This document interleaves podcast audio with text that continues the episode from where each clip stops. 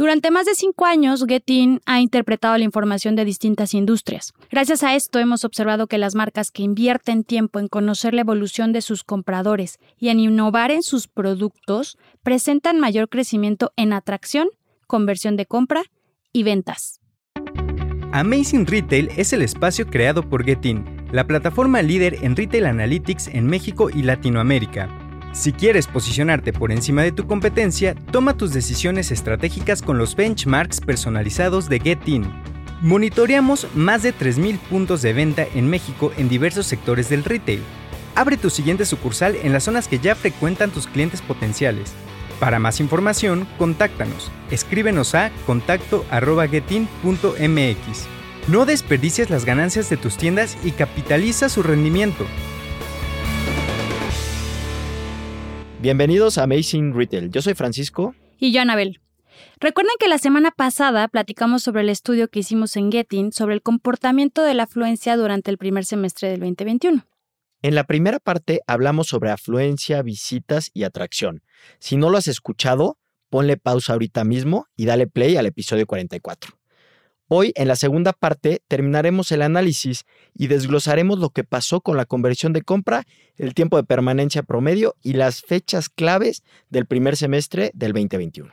Antes de comenzar, les queremos decir que este estudio lo pueden descargar desde la página de getin.mx, en donde solo tienen que llenar un formulario y lo recibirán en su correo electrónico de forma gratuita. Recuerden conectarse a su plataforma de streaming preferida y cada martes escuchar un capítulo nuevo. También queremos saber sus opiniones y sus sugerencias. Escríbanos en cualquiera de nuestras redes sociales, arroba getting-mx y usen el hashtag Amazing Retail Podcast.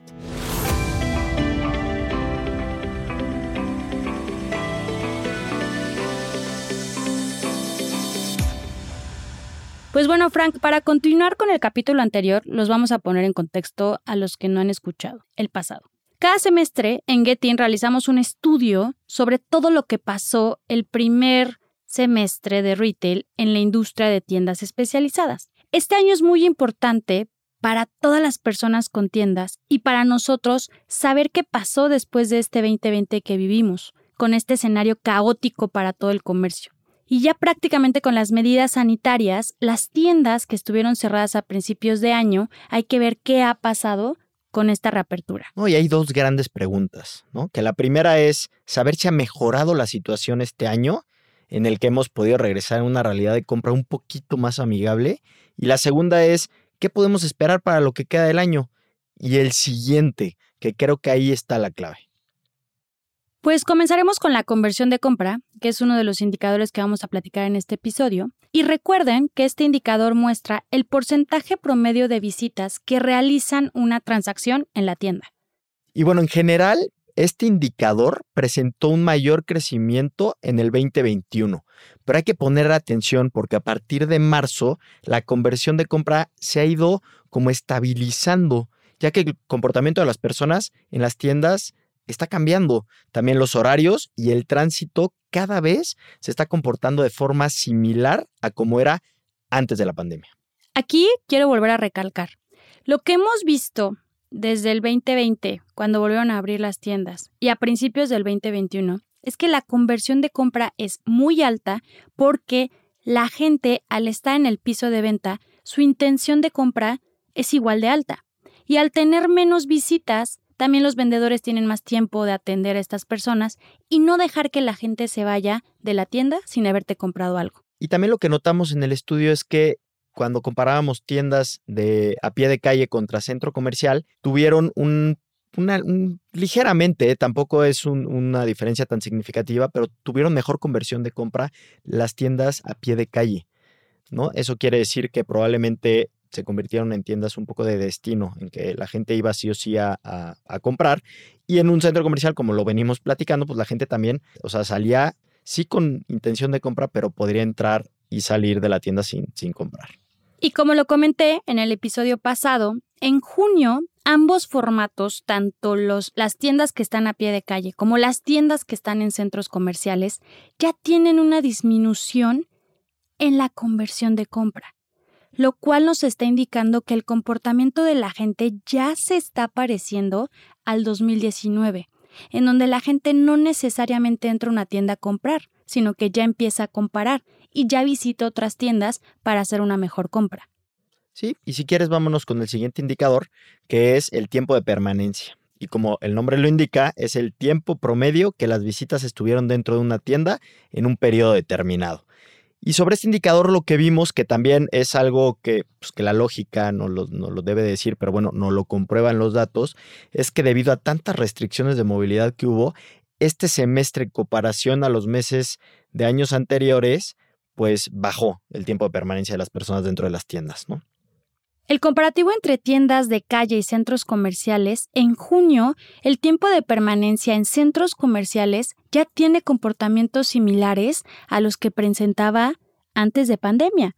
Y bueno, la gente mostró mayor confianza al final de, este semestre. O sea, lo que estamos viendo es que la gente, mientras fue avanzando el año, se fue vacunando, fue teniendo confianza, se le fue olvidando, fue perdiendo el miedo, pero los datos cada vez se van pareciendo más a lo que traíamos antes. Y lo que todo parece indicar es que así se va a mantener este comportamiento, a menos de que volvamos a regresar a, ciertas restricciones. Y para dar más contexto y tener un comparativo completo, realizamos un ejercicio donde comparamos el desempeño promedio de los fines de semana del 2021 y algunas fechas claves del primer semestre de este año, y lo estamos comparando contra 2019. Solamente vamos a hacer este comparativo en términos de visitas, conversión de compra y tiempo de permanencia. Y bueno, hablemos un poco de visitas. En cuanto a las visitas a tiendas durante los días festivos y fines de semana del 2021, presentaron un poco más del 50% de crecimiento en comparación al 2019. Este indicador es el que más ha costado recuperar a las tiendas. Decrecieron. 50% menos de gente es muchísimo. Ya en particular para el 14 de febrero, la conversión de compra sí llega a crecer un poco más del 60% comparado al 2019. Esto quiere decir que la gente, en el Día del Amor y la Amistad, visitó las tiendas con una alta intención de compra, a diferencia del 2019, tomando en cuenta que febrero teníamos dos semanas que habían reabierto las tiendas después de estar cerrados de diciembre y todo enero. Y si hablamos un poquito del tiempo de permanencia, nos podemos dar cuenta que durante el 14 de febrero y Semana Santa, la gente permaneció menos tiempo en las tiendas en este 2021 que en el 2019. Pero el contrario, el tiempo promedio de permanencia los fines de semana tuvo un ligero aumento en este año, en el 2021. Esta misma segmentación la hicimos para algunos centros comerciales representativos en estas fechas, ya que sabemos que es algo que les interesa muchísimo a nuestra audiencia. Y les voy a dar un ejemplo. Outlet Mulsa es de los centros comerciales donde les ha costado mucho más recuperar las visitas dentro de las tiendas.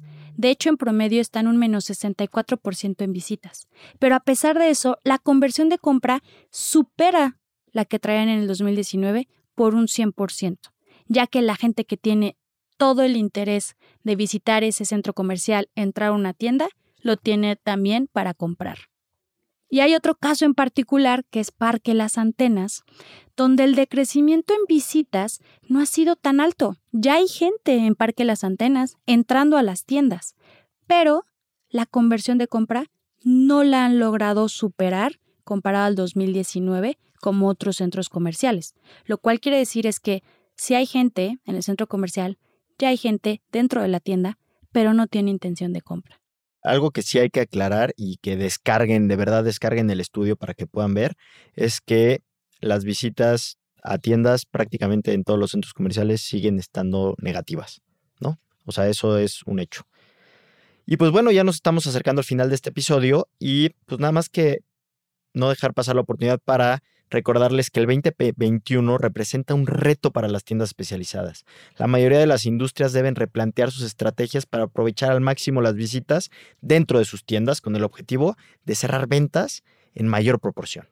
Este primer semestre del 2021 validó que a través de la innovación y el medir indicadores se pueden alcanzar buenos resultados, incluso con menos clientes.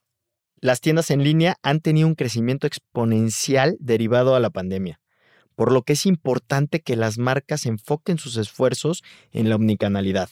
Los especialistas proyectan que los ingresos del canal físico y el digital serán iguales en el 2040. las tiendas físicas no van a desaparecer. Durante más de cinco años, Getin ha interpretado la información de distintas industrias. Gracias a esto hemos observado que las marcas que invierten tiempo en conocer la evolución de sus compradores y en innovar en sus productos presentan mayor crecimiento en atracción, conversión de compra y ventas.